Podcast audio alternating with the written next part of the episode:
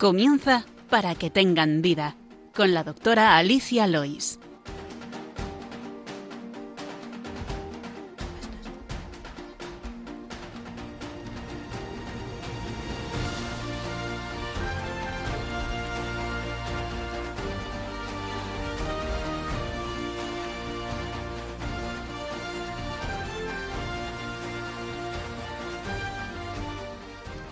Muy buenos días, queridos oyentes de Radio María. Bienvenidos al programa Para que tengan vida, el programa de medicina de la Radio de la Virgen.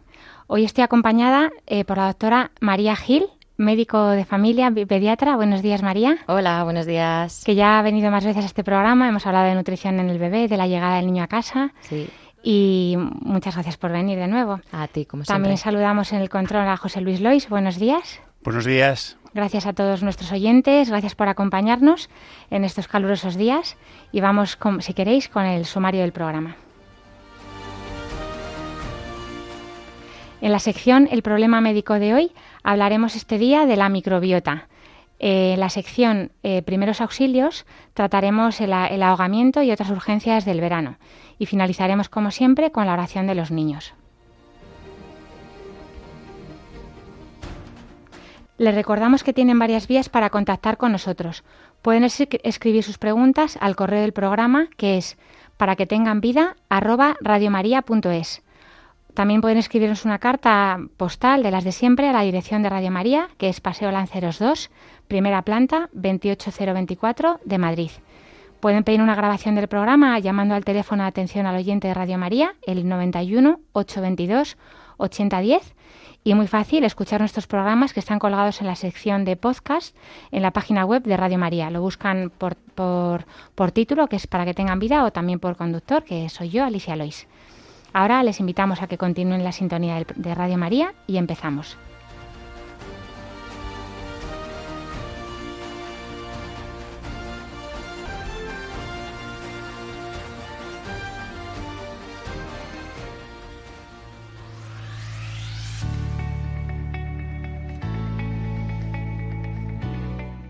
El problema médico de hoy.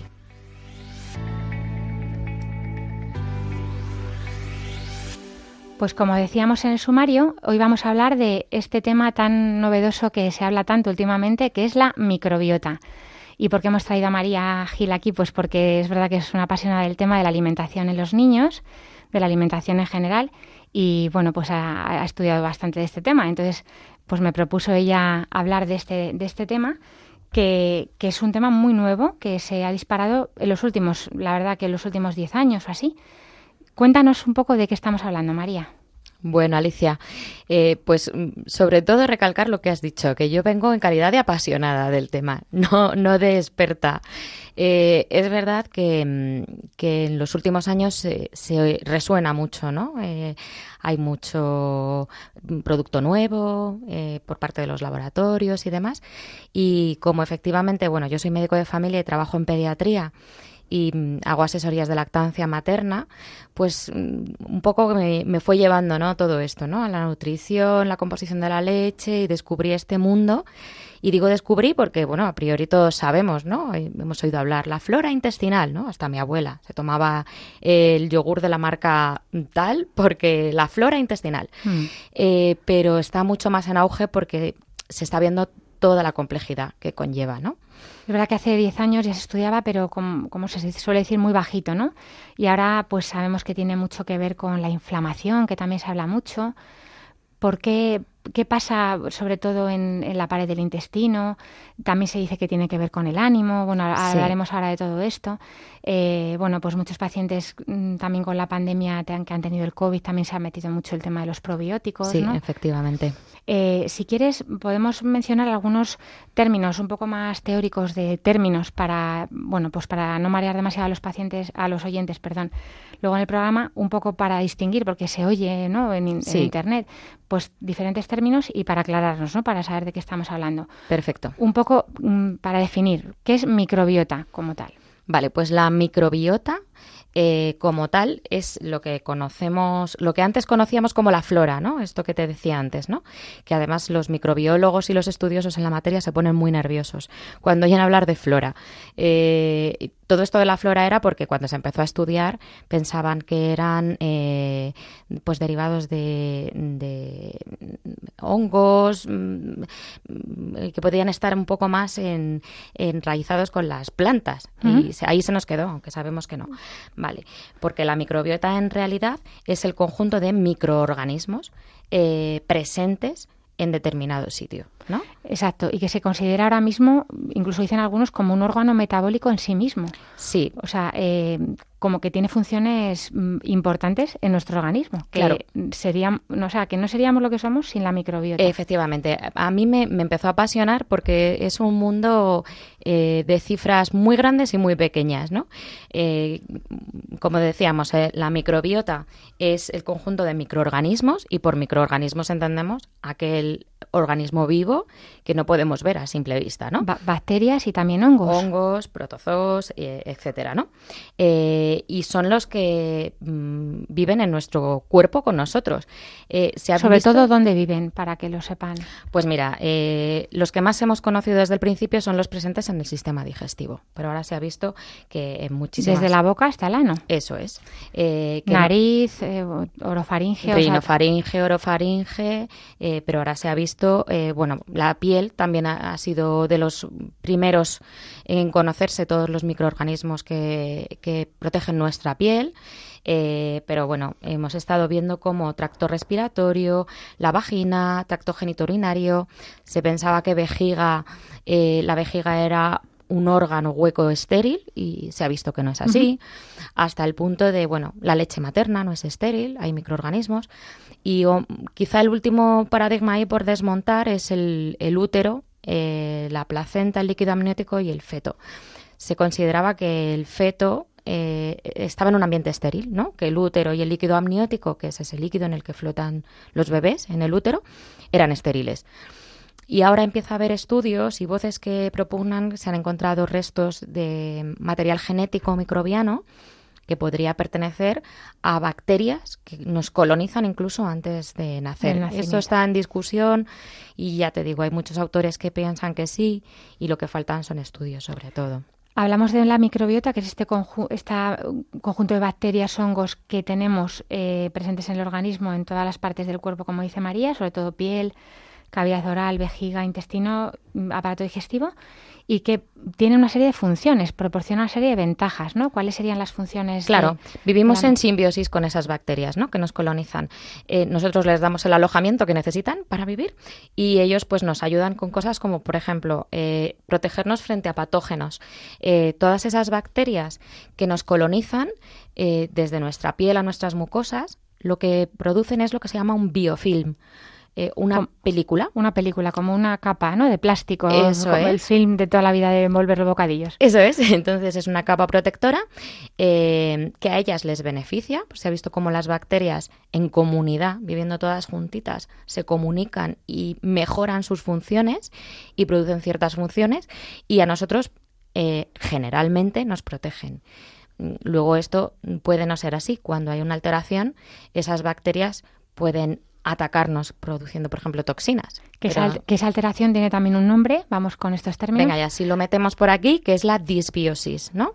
Eh, cuando todo es eh, armónico e ideal, pues nuestras todas estas eh, bacterias, de esta microbiota que vive con nosotros, eh, como os decía, actúan en simbiosis. Ellos eh, nos ayudan a ejercer ciertas, ciertas funciones y nosotros les proporcionamos pues ese, ese, ese alojamiento y, material para vivir. también. pero cuando se altera, eh, se produce lo que se llama disbiosis. Otra función de la microbiota eh, es ayudar al sistema inmunitario. Mm, que, bueno, que está en esta misma eh, línea de protección. Sí, luego se está estudiando también cómo determinados productos de los metabolismos de esas bacterias eh, que aquí ya aprovecho y te meto otro término más, que es el postbiótico. ¿no? El postbiótico se está viendo que también nos ayuda eh, a estimular ciertas funciones, pues de eso, desde nuestro sistema inmune y demás, eh, con lo cual la bacteria nos estaría ayudando incluso con sus desechos, ¿no? con este posbiótico. Vale, y luego mm, también tenemos, tiene función en lo que es la digestión de los alimentos, en la eliminación de toxinas, síntesis, dicen, de, vitaminas, de aminoácidos, absorción de iones. Efectivamente. O sea, al final eh, son muchísimo más importantes de lo que en un principio nos parecía hace 20, 30 años que una mera buena digestión que, que parece bueno, he dicho una mera buena digestión. La digestión es muy importante. Como si fuera poca cosa hacer una buena digestión. o, tan fácil. Claro. Eh, esto es otra cosa que tenemos, bueno, en general todo el mundo, ¿no? Pero los médicos tenemos que ir desterrando ideas antiguas de la cabeza, ¿no? Y, y es otro tema muy novedoso, esto de mm, el eje intestino-cerebro y cómo una buena digestión con unas buenas eh, bacterias intestinales eh, puede influir en un buen estado de ánimo, porque esa disbiosis en el sistema digestivo nos puede conllevar a una inflamación que tú la mencionabas antes, hay muchos autores ahora estudiándolo, y cómo esa inflamación puede afectar a nuestro sistema nervioso y a nuestro sistema endocrino y alterar nuestro estado de ánimo. Claro, es que esto que me cuentas abre un campo inmenso a la investigación también, porque claro, si también la microbiota tiene que ver con los estados de ánimo que tanto están alterados ahora y lo vemos en las consultas que bueno, tú en pediatría menos, pero desde luego adultos eh, raro es el día que no tienes eh, trastornos de ansiedad, depresión y bueno, mm, de ánimo general y como si esto es un campo que se puede investigar, claro, sería tremendo porque parece ser, bueno, hoy me lo decía una paciente eh, que está tratada con un antidepresivo, un estabilizador del ánimo, en concreto, bueno, pues hemos hablado de esos, ¿no? De, eh, bueno, sertralina, un inhibidor de la recaptación de serotonina, y me decía, oye, que es que estoy con esto y llevo un mes que hago bien las digestiones. y digo, sí, igual que te dije que al principio, hasta que te acostumbras al medicamento, te puede alterar un poquito la diarrea y tal. tal. Ah, sí, es verdad, al principio me dio diarrea, pero es verdad que ahora estoy haciendo mejor las digestiones. Digo, claro, es que tiene que ver con el eje cerebro-intestino, que es como el segundo cerebro que llaman, ¿no? Y, Efectivamente. Y que tiene mucho que ver. Y esto, claro, abre un campo tremendo para la investigación, para saber también por muchas causas que, bueno, muchas cosas están todavía sin investigar, pero es verdad que en los últimos años hay, hay un boom. Claro, esto supone también inversión de dinero para estudios y para fármacos y medicamentos y pues estas cepas de de bacterias que se están viendo, pues que hay muchas y que algunas son más beneficiosas que otras para ciertas patologías.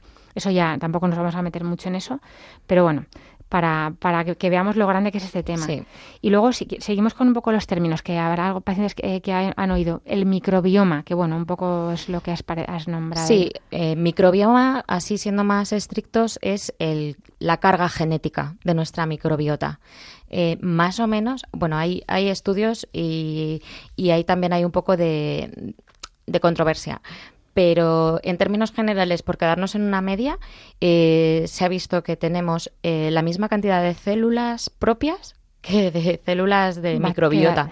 O sea que estamos uno a uno ahí con las bacterias o sea, que son importantísimas, con lo cual la carga genética que estas bacterias tienen, pues es un poco parte de nuestro carne de identidad, ¿no? Que también esto es otro campo inmenso eh, del tema de la genética, de cómo afecta, que de hecho las nuevas vacunas que tan controvertidas con el tema del COVID, todo esto, tiene mucho que ver con el material genético al final, ¿no? Del virus y de todo esto. Sí. Luego tenemos eh, términos como probiótico. ¿Qué me tomo? ¿Un probiótico, un prebiótico, un, simbiótico? ¿Esto qué es? Vale, o sea, en realidad es fácil, ¿no? Ya le hemos cogido un poco el truqui.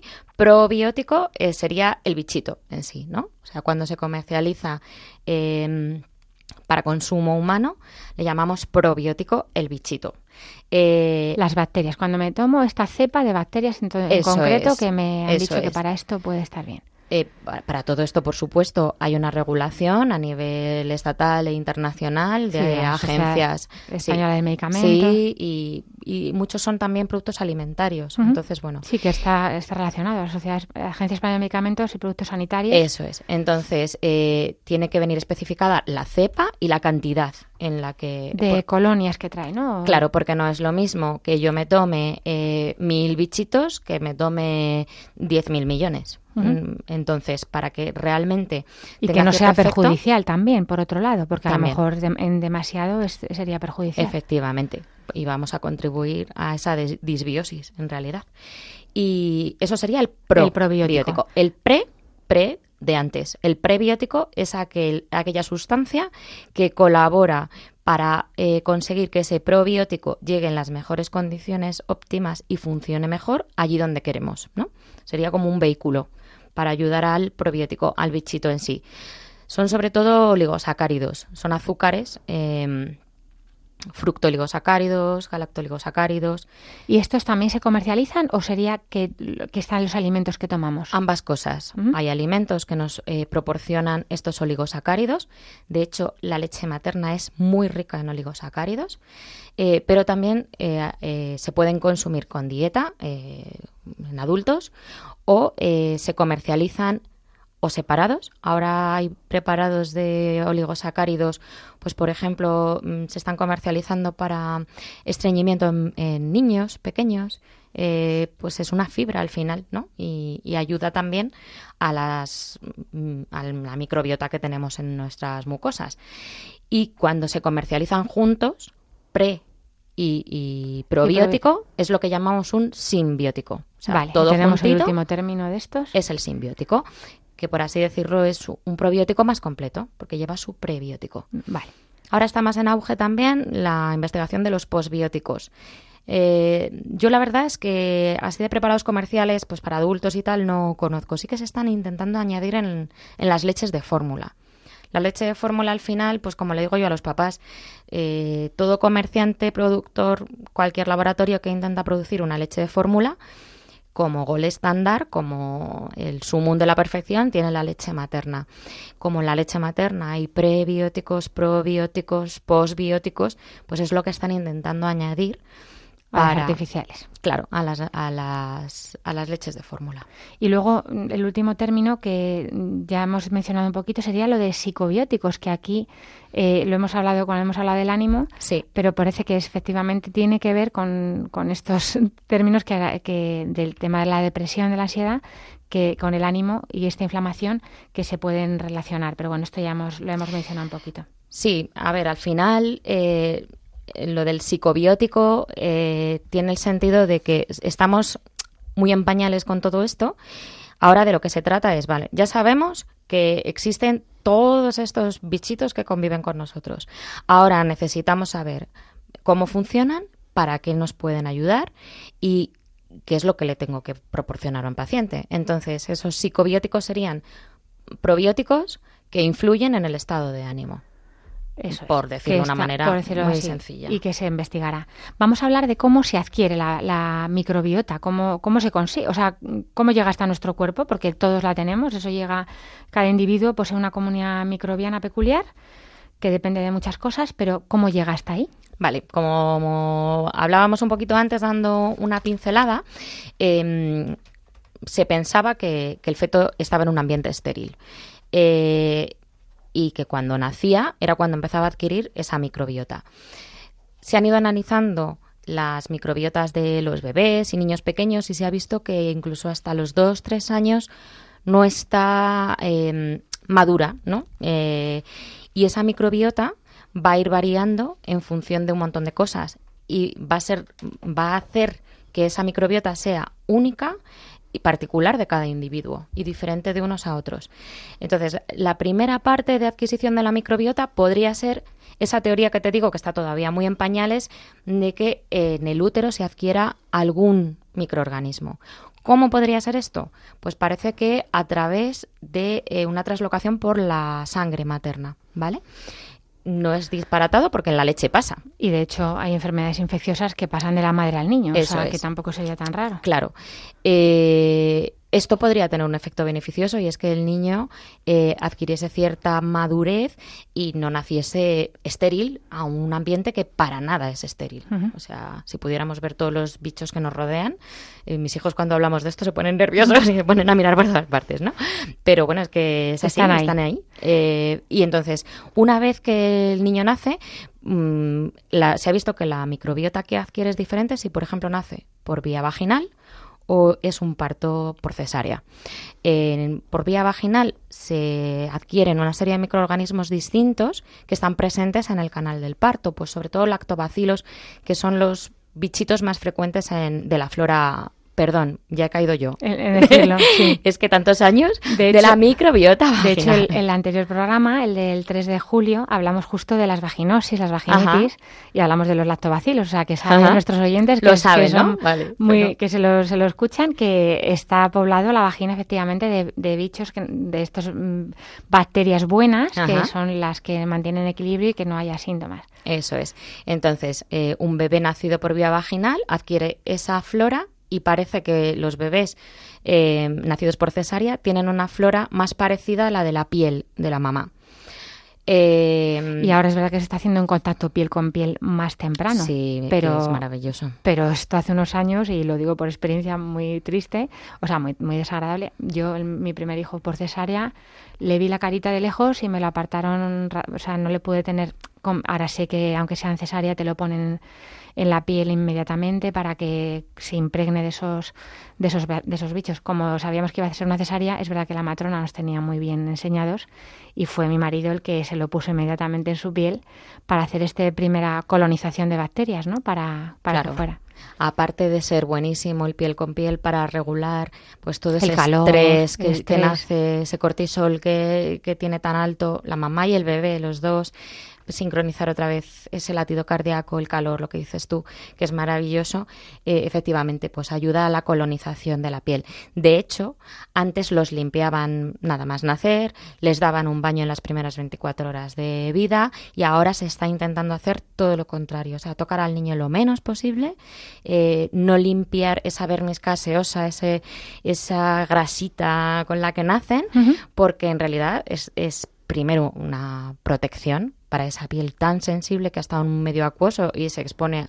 a un medio aéreo y luego que estamos quitando eh, esa, esa bien tan preciado y esa riqueza de microbiota. De Claro. Que efectivamente es que a veces el exceso de higiene luego trae tantas alergias, tantas reacciones de autoinmunidad y demás, sí. como hay ahora también. Muchas seguro que también tiene que ver con dermatitis. Sí, de hecho hay una teoría que es la teoría de la hiperhigiene, que yo la repetía mucho en consulta cuando los padres pues no querían que los hijos tocaran el suelo, eh, lo lavaban todo, que no se chuparan los dedos, que esterilizar todo. Y hombre el covid me fastidió un poco el discurso porque empezamos a limpiarlo todo mucho más, pero bueno, yo, yo lo he retomado, lo he retomado porque sí que hay una teoría de la hiperhigiene que se ha visto que con tanta limpieza, tanta desinfección, ese sistema inmune del niño que como todo nace inmaduro y se tiene que ir exponiendo a distintos microorganismos y generando esas defensas, si yo le mantengo en un medio muy limpito, muy estéril, muy libre de todo,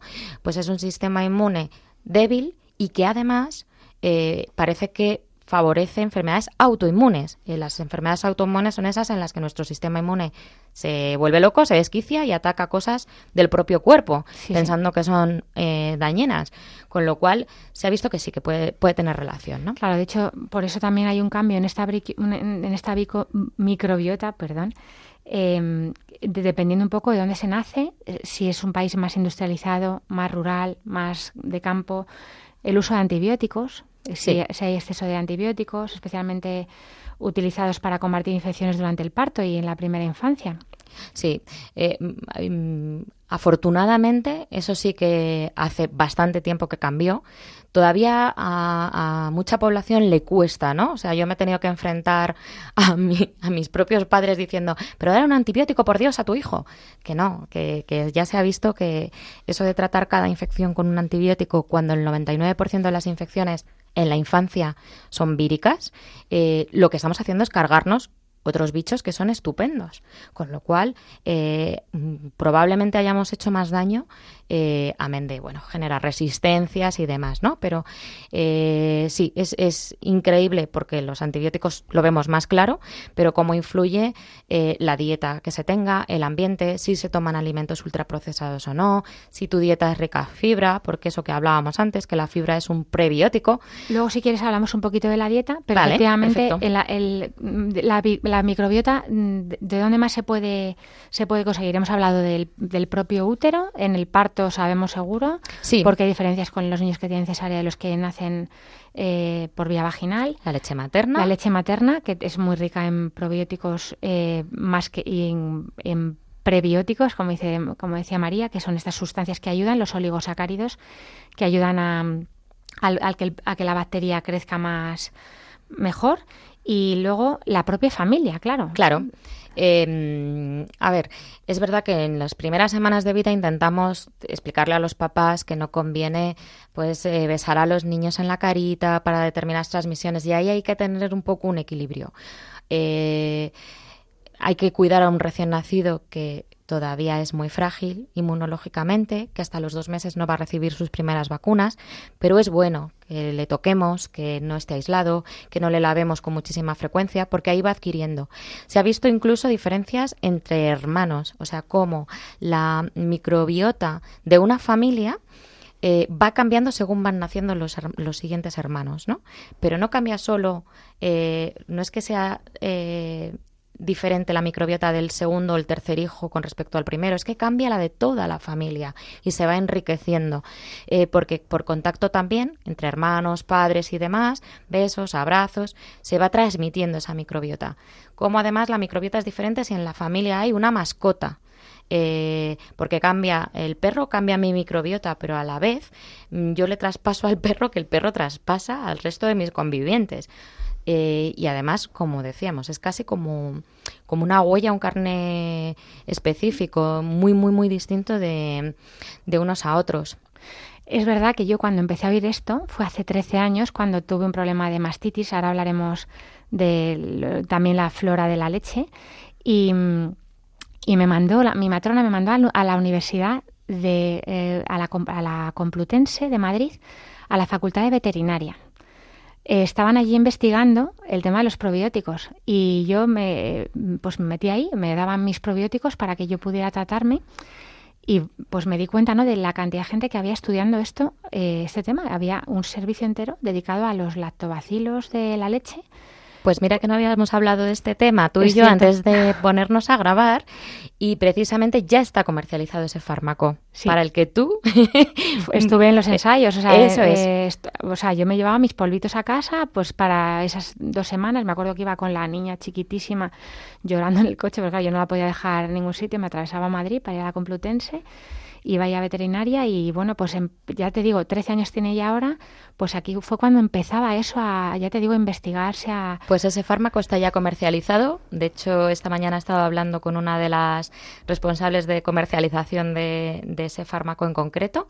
Había otros ya antes, Sí. eh, pero ese del estudio de la Complutense de Veterinaria ya está comercializado y, y dio sus frutos positivos. Se ha visto que reduce el número de mastitis y la gravedad en caso de haber mastitis. Seguro que en estos 13 años ha mejorado, o sea que sin duda. Eh, pues vamos a hacer una pausa para reponernos un momentito con estos calores del verano. Y la verdad es que te he traído una canción muy veraniega, muy, muy bonita, que, bueno, pues es mm, de estas que nos gustan, de, de dar gracias y dar gracias por la vida.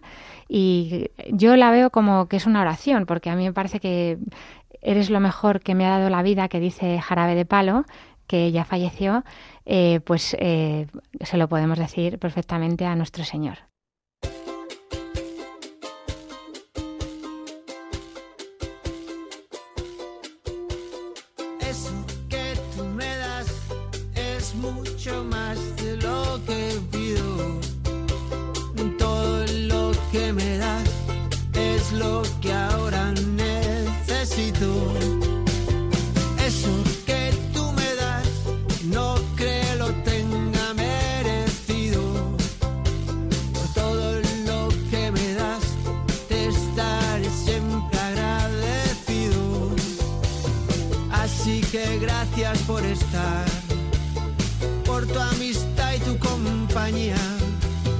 Eres lo, lo mejor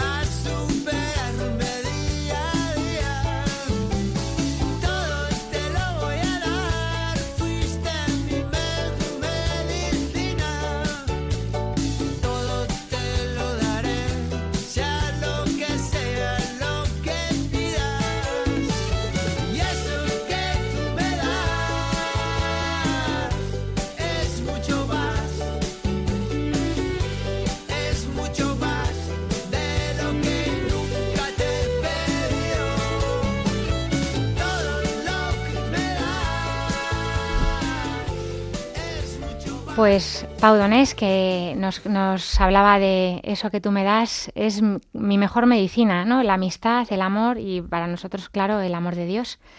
Estamos en Radio María, en el programa Para que tengan vida, el programa de medicina de la Radio de la Virgen.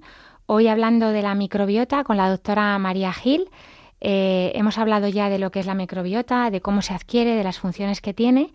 Y vamos a seguir un poquito hablando de patología asociada a esta alteración de la microbiota y podemos hablar mm, de la dieta también un poquito, mm, especificar un poco. Hemos hablado de la adquisición de, la- de esta microbiota, hemos hablado de que se adquiere en el embarazo a través de la placenta, de, pero sobre todo sabemos que en el parto, en la piel de la madre, en la lactancia, en la propia familia, que tiene que ver, pues eso, las mascotas, nuestros hermanos, cuando nacemos y también cómo podemos favorecer nosotros nuestra microbiota ya, pues siendo adultos o ya nuestra vida normal. Y una vía muy importante, como sabemos que está en el tubo digestivo muchísima de esta microbiota, es con la alimentación, que además tiene que ver con lo que luego pasa a la leche y que lo que va a la vejiga. Así Sí. que, ¿qué alimentos podríamos, para que la gente sepa un poco qué puede tomar para, para sin gastarse dinero y tener que comprar eh, ningún producto, que es verdad que son caros, son productos que son por ahora caros, a lo mejor más adelante se van barata- abaratando un poco, pero ¿cómo podemos favorecer la propia microbiota que ya tenemos? Sí, mira, de hecho, eh, aparte de que son caros, en realidad tampoco está muy claro el uso preventivo. En algunos casos puntuales, el que hablábamos hace un ratito de la mastitis, sí se recomiendan de manera preventiva, porque parece que si lo empezamos a tomar en las últimas semanas del embarazo ayuda a prevenir una mastitis, pero hay hay muy poco realmente de, de evidencia científica porque Y no todas las madres tienen mastitis, aunque no tomen. Claro, o sea, la mayoría de la gente pues, no tiene mastitis. Hay algunos que son más propensas, pero no tiene por qué. Claro, eh, pero es una pregunta que habitualmente te pueden hacer en, en consulta. A mí, por ejemplo, me lo hacen mucho los papás en el caso del cólico del lactante. Eh, los cólicos del lactante sí que a veces probamos a dar eh, un, un lactobacilo, el lactobacilo reuteri, que es la cepa que parece que más ha demostrado disminuir el número o la gravedad de esos episodios de llanto incontrolable y demás. ¿Y qué se le da al bebé? Se, le da al bebé, eso es. Eh, es apto para consumo desde el primer día de vida y, generalmente es una presentación en gotitas lo que, lo que utilizamos en bebés. Entonces algunos papás que han oído hablarlo o tienen otros hijos o sobrinos, eh, pues doctora, me he enterado que esto es para los cólicos, ¿se lo podemos empezar a dar ya para que no le dé el cólico? Pues ahí no tenemos suficiente evidencia, ¿no? Como para recomendar a los a la población o a nuestros pacientes que tomen un probiótico. Eh, la dieta al final es la que recomendamos en general siempre. Esto es fácil. Evitar eh, alimentos procesados, eh, congelados, eh, fritos, tener una dieta pues lo que hablábamos de la dieta mediterránea, lo que siempre solemos recomendar para casi cualquier cosa, ¿no?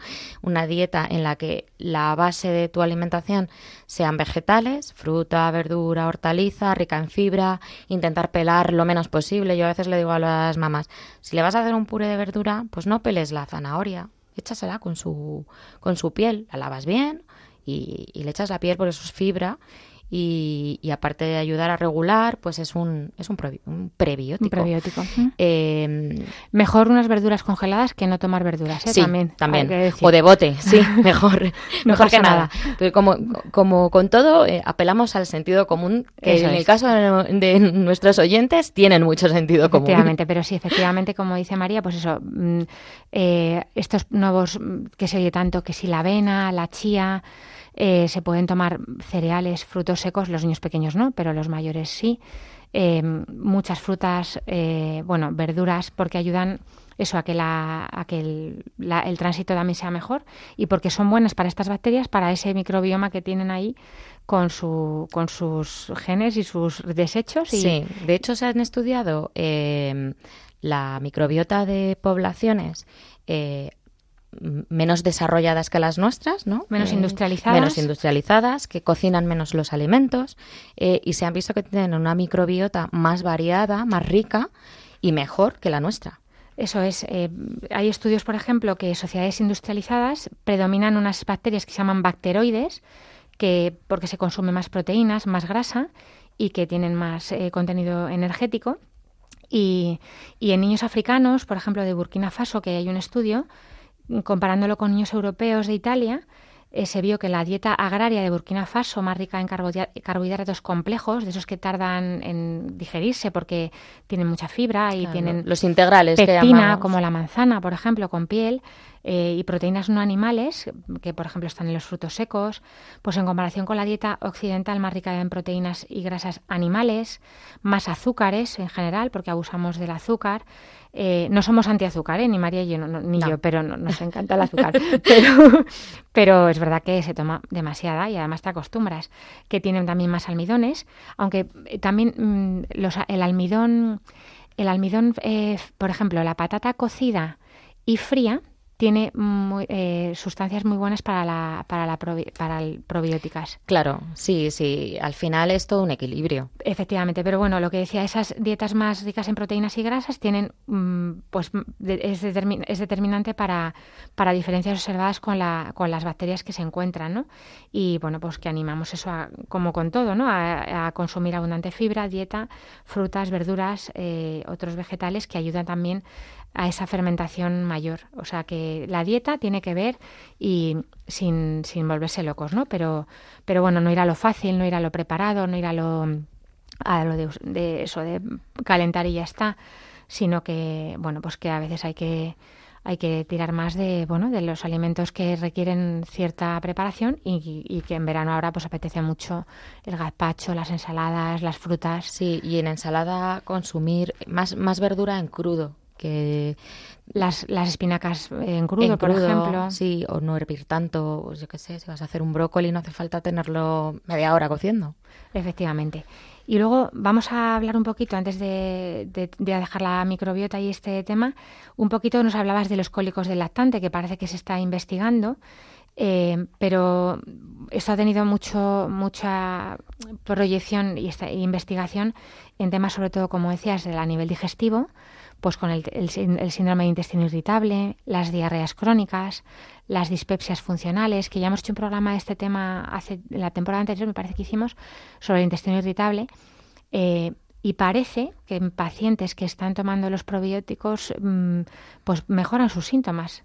Sí, de hecho, eh, bueno, yo aunque soy médico de familia, esto lo tengo ahí como más en la nebulosa, pero yo me quedé en que muchos pacientes con lo que antes se llamaba colon irritable, el síndrome de intestino irritable, acababan con antidepresivos, porque claro, al final... Tiene que ver con el ánimo mucho. Y de hecho, durante muchos años eh, se tildaba a estos pacientes un poco pues de gente depresiva y tal. Eh, como, como si estuvieran somatizando, sí, neurótica. un poco neurótica, y ahora se ha visto efectivamente que, claro, que, esa disbiosis que, tienen altera el ánimo. Entonces, ¿qué fue primero, el huevo o la gallina? Eh, y y, de las primeras veces que yo oí hablar de los probióticos fue a los digestivos, que han sido los que han empezado a utilizarlos. se habla mucho también del síndrome de intestino permeable, y del sobrecrecimiento bacteriano inapropiado, que también tiene que ver con un crecimiento inapropiado de bacterias por esta gente que tiene flatulencia, pacientes que tienen digestiones muy pesadas, que todavía no está claro, pero sí parece que se abre aquí un campo que, que es el tema de la microbiota podría ser con bueno pues con precaución y con tampoco volviéndonos locos Hace poco en nuestro centro de salud han venido bueno pues especialistas de vez en cuando que traemos para dar alguna charla de, de, algún tema de formación. Y nos estuvieron hablando eh, de un neumólogo del Ramón y Cajal que está investigando muchísimo sobre estos temas en pacientes con fibrosis quística, con bronquiectasias, que son esas cavidades que se, anómalas que se producen en los bronquios que acumulan muchas veces bacterias, y cómo han visto que estos pacientes, que normalmente tienen que tener antibióticos crónicos porque se sobreinfectan constantemente, el uso de microbiota, de pues, lactobacilos o distintas cepas de probióticos, están viendo que están bajando eh, la necesidad de tomar antibióticos eh, crónicos. Ellos mismos van viendo que, oye, con este probiótico es que no me hace falta que me des este antibiótico durante esta semana, ¿no? Y, esto, vamos, está va, a ser increíble lo que va a haber aquí, porque efectivamente es que los pacientes, claro, no hay estudios, no son muchísimos pacientes los que tienen fibrosis quística, ni muchos pacientes los que tienen bronquiectasis, pero sí, en algunos hospitales consiguen fondos para poderles administrar estos probióticos. Sí, en todo lo que es también vía aérea superior, eh, la zona ORL que le llamamos nosotros, del otorrino, en niños, pues rinitis, faringitis, otitis, faringoamigdalitis, eh, también está habiendo estudios sobre la influencia de y esto sí que sería de carácter preventivo, pero en niños que tienen infecciones de repetición, o sea, no a cualquier niño y de manera indiscriminada, sino a ese niño que todos los inviernos tiene tres, cuatro, cinco titis, acaba con drenajes en los tímpanos, tal, eh, dar de manera preventiva durante los meses de invierno un probiótico específico de una cepa específica, que eso es importante, que lo has dicho tú, porque no, todos, son iguales, efectivamente. O sea, igual que decíamos que mi huella de microbiota es distinta a la tuya, eh, mi microbiota de la zona de la rinofaringe es distinta a mi microbiota de la zona eh, del intestino delgado, es distinta de mi microbiota del colon o del recto, es distinta de la vagina, etcétera, etcétera. Entonces, no podemos dar probióticos de manera indiscriminada. Llegar a la farmacia, deme usted un probiótico, cualquiera. ¿Para qué? Pues no. Claro, y es verdad que también en estos niños eh, habrá que investigar a lo mejor si tienen alguna inmunodeficiencia o alguna otra cosa que a lo mejor, o alguna alergia, o sea que puede haber otras cosas. Claro, por supuesto. no todo es microbiota. Primero descartar esas patologías, pero se está intentando ver en esos niños en los que ya se ha descartado esas infecciones de repetición por una patología orgánica de base importante, pero pues, pues eso es que no, pues es que su talón de Aquiles son los oídos, es que todos los inviernos tiene cincotitis. De hecho, lo que te decía de neumología de las bronquiectasis y las fibrosis quísticas, también con el tema del COVID ha habido bastante boom porque ha habido tantos pacientes que han padecido, ¿no? que se ha han salido de hecho nuevos medicamentos como hechos a posta para repoblar los bronquios. O sea, que, que, no son estériles tampoco. Sí. estas cosas que teníamos como de hace mucho, ¿no? De que son cavidades estériles, ahí no hay bichos, ahí solamente hay aire, CO2, oxígeno y, y alveolos, ¿no? Pues no. Y pasa lo mismo también con la urología y la, la zona vaginal. La zona vaginal ya hablamos el otro día y hemos hablado mucho de estos lactobacilos, pero también pacientes que tienen, por ejemplo, cistitis de repetición o cistitis que llamamos nosotros eh, estériles, que hacemos un cultivo y no hay eh, infección. ¿Qué pasa? Que la, el cultivo, el microbiólogo a nosotros nos pone eh, urocultivo negativo menos de 100.000 unidades formadas de colonias, ¿no? porque no hay ninguna bacteria que predomine sobre el resto. Entonces se considera que no hay infección. ¿Qué pasa? Que se, se está viendo típica señora que tiene cistitis eh, de repetición, cistitis, o que, o que la tiene siempre pero de vez en cuando empeora y viene a por el antibiótico y ante los síntomas le damos antibiótico. No, no podemos esperar al resultado de un cultivo porque está incómoda. ¿Qué pasa? Que se toma el antibiótico y mejora. Luego ves el cultivo cuando ya llega el resultado y no tenía infección, pero la señora ha mejorado. Se está viendo que en esa orina había algunas bacterias que aunque no salían, no daban la cara en el cultivo, sí que daban síntomas de cistitis, porque había una disbiosis que decías tú al principio cuando hablábamos de estas alteraciones en la en la flora, ya me da miedo decirlo, alteraciones en la, en la microbiota. Sí. Porque efectivamente eh, parece que estas que decíamos, cistitis estéril, cistitis intersticiales, llamamos mucho, Sí. cuando hay inflamación sin causa, a veces también tienen que ver con el ánimo, parece, pero no sabemos hasta qué punto Sí. tienen que ver con esto, porque claro, si le das un antibiótico y la señora está mejor, es que algo ha, algo ha hecho. Claro. Y, sí, y- al y final esto vas también se tirando... está investigando muchísimo ahora también. En algunos hospitales lo ven. O sea, que, que cosas que pensábamos que eran eso psicosomáticas, que se trata muchas veces con antidepresivos, con estabilizadores del músculo de la vejiga, el músculo detrusor, Ujú. para que no tengan esa incontinencia, resulta que, le- que a veces es una alteración en la flora que tiene que ver. O sea, que es mucho más complicado. No, no, no decimos que sea 100% por eso, pero tiene que ver. Sí, lo de la flora a mí se me escapa también eh, y me, me hace mucha gracia eh, que hay un, un microbiólogo que se llama López Goñi, Ignacio, tiene un libro divertidísimo y bueno, a ver, divertidísimo, los médicos tenemos gustos extraños, ¿no?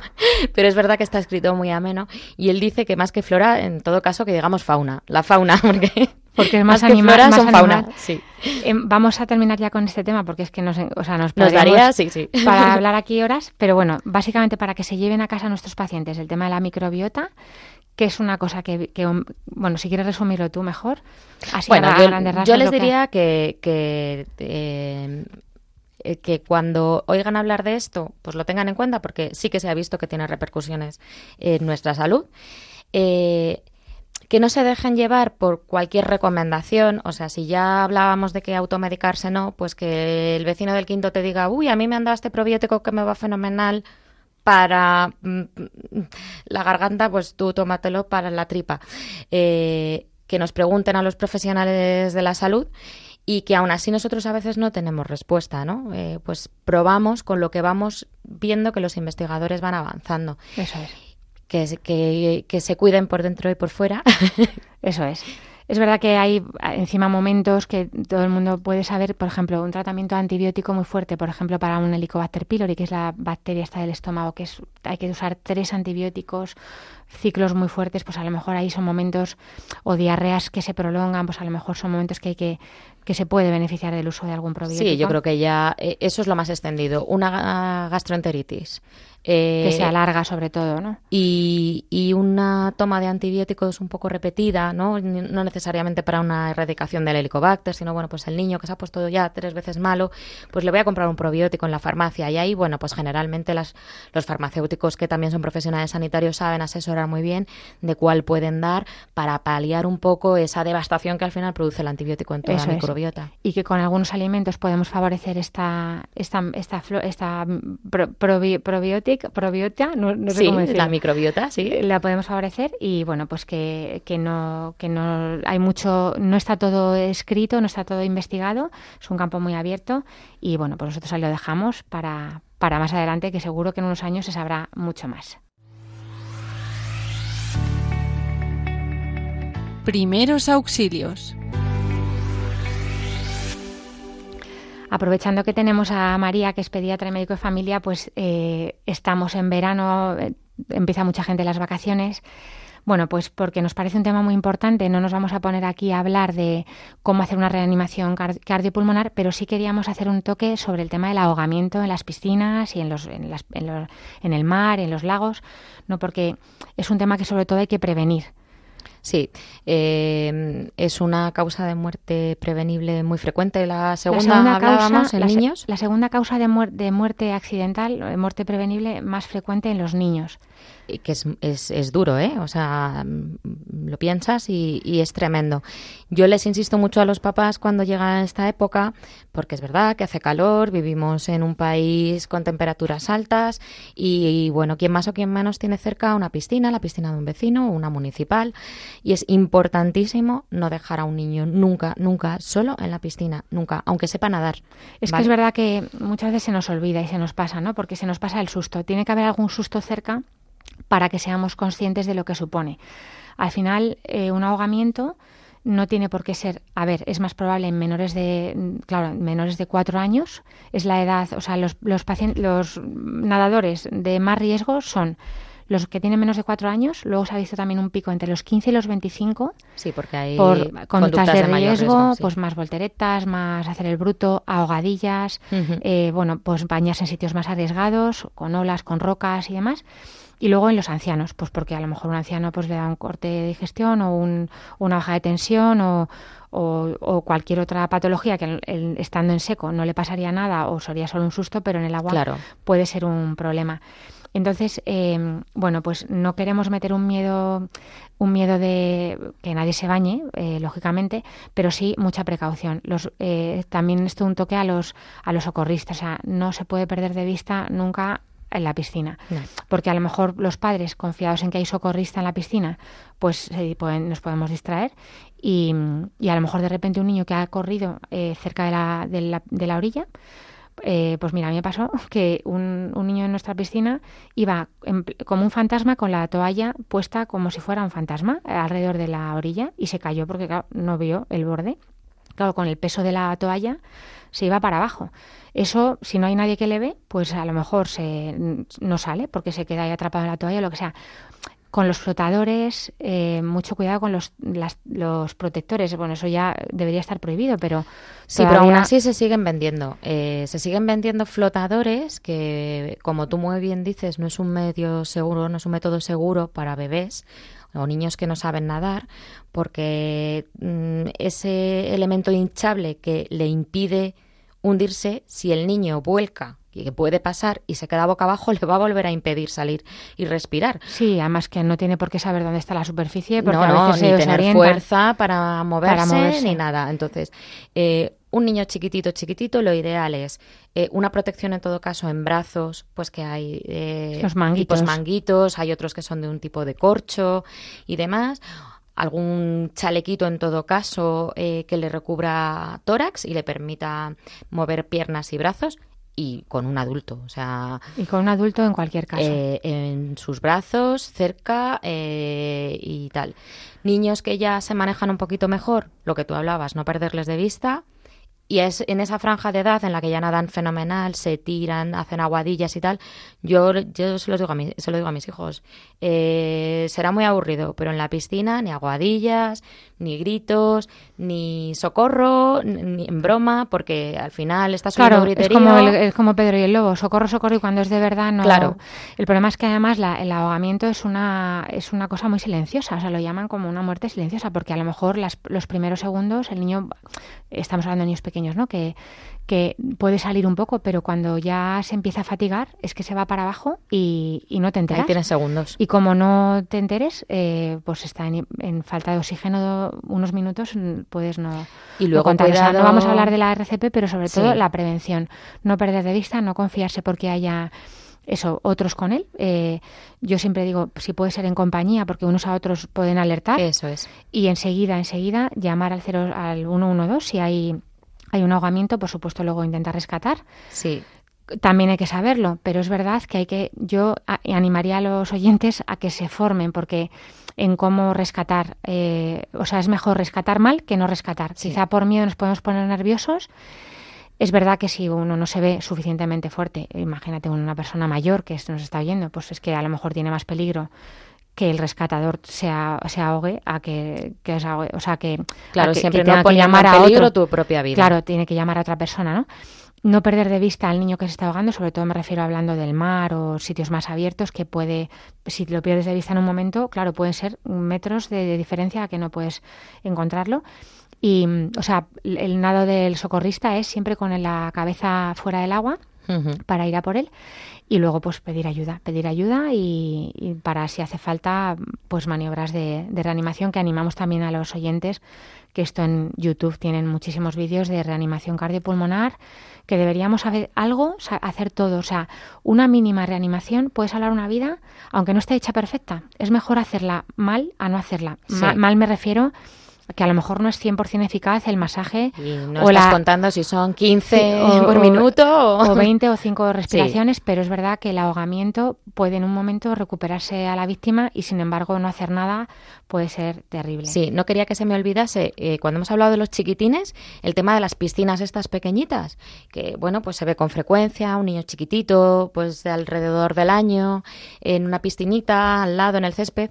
Eh, cuidado con esas piscinas, porque si el niño no le, no le estamos vigilando y cae boca abajo, por lo que sea, eh, también, aunque no haya mucha cantidad de agua, puede haber un ahogamiento o una neumonía por aspiración de líquido. O sea que, aunque le tengamos una piscinita chiquitina, no podemos quitarle el ojo de encima. Nada, a los niños pequeñitos nunca quitarles el ojo de encima. Pues muchas gracias, María. Eh, como siempre, nosotros acabamos el programa, ya lo sabes, con la oración de los niños. Sí, me encanta. Así nos ayudan a hacernos a nosotros también como niños y hoy nos la mandan eh, Yago y Pablo. Te damos gracias, Señor, por todas las cosas buenas que nos han pasado este curso que hemos terminado, por las experiencias vividas con amigos y profes y por las que están por venir. Y durante el verano con nuevos amigos y nuestra familia. Pues les deseamos a todos muy buenas vacaciones, sobre todo cerca del Señor. Radio María no descansa, aquí seguimos en nuestra programación, como siempre en compañía de la Radio La Virgen. Les recordamos que pueden escribirnos sus preguntas, sus propuestas, sus dudas. Les animamos a que nos inviten eh, a hacer más temas al correo del programa que es para que tengan vida arroba radiomaria.es y estamos también en la página web de Radio María, en, en radiomaria.es. Si van a la sección de podcast y programas, buscan para que tengan vida y ahí tienen colgados este programa y todos los demás, así como toda la programación de Radio María, que es una maravilla. Para ahora, para también el descanso veraniego, pues nos ayuda mucho a no perder, pues a lo mejor la fuerza que durante el año pues es más fácil mantener la tensión espiritual. La Radio de la Virgen siempre nos ayuda y el Señor siempre nos espera. Te doy muchas gracias, María. María Gil, doctora, eh, pues apasionada en estos temas de nutrición, pediatra, médico de familia y, y gracias a José Luis Lois en el control, como siempre. Muchas gracias a ti, Alicia. Gracias a todos nuestros oyentes y nos oímos, si Dios quiere, en dos semanas, el, en dos lunes, de doce y media a una y media del mediodía, once y media en Canarias. Gracias por escucharnos y que Dios les bendiga.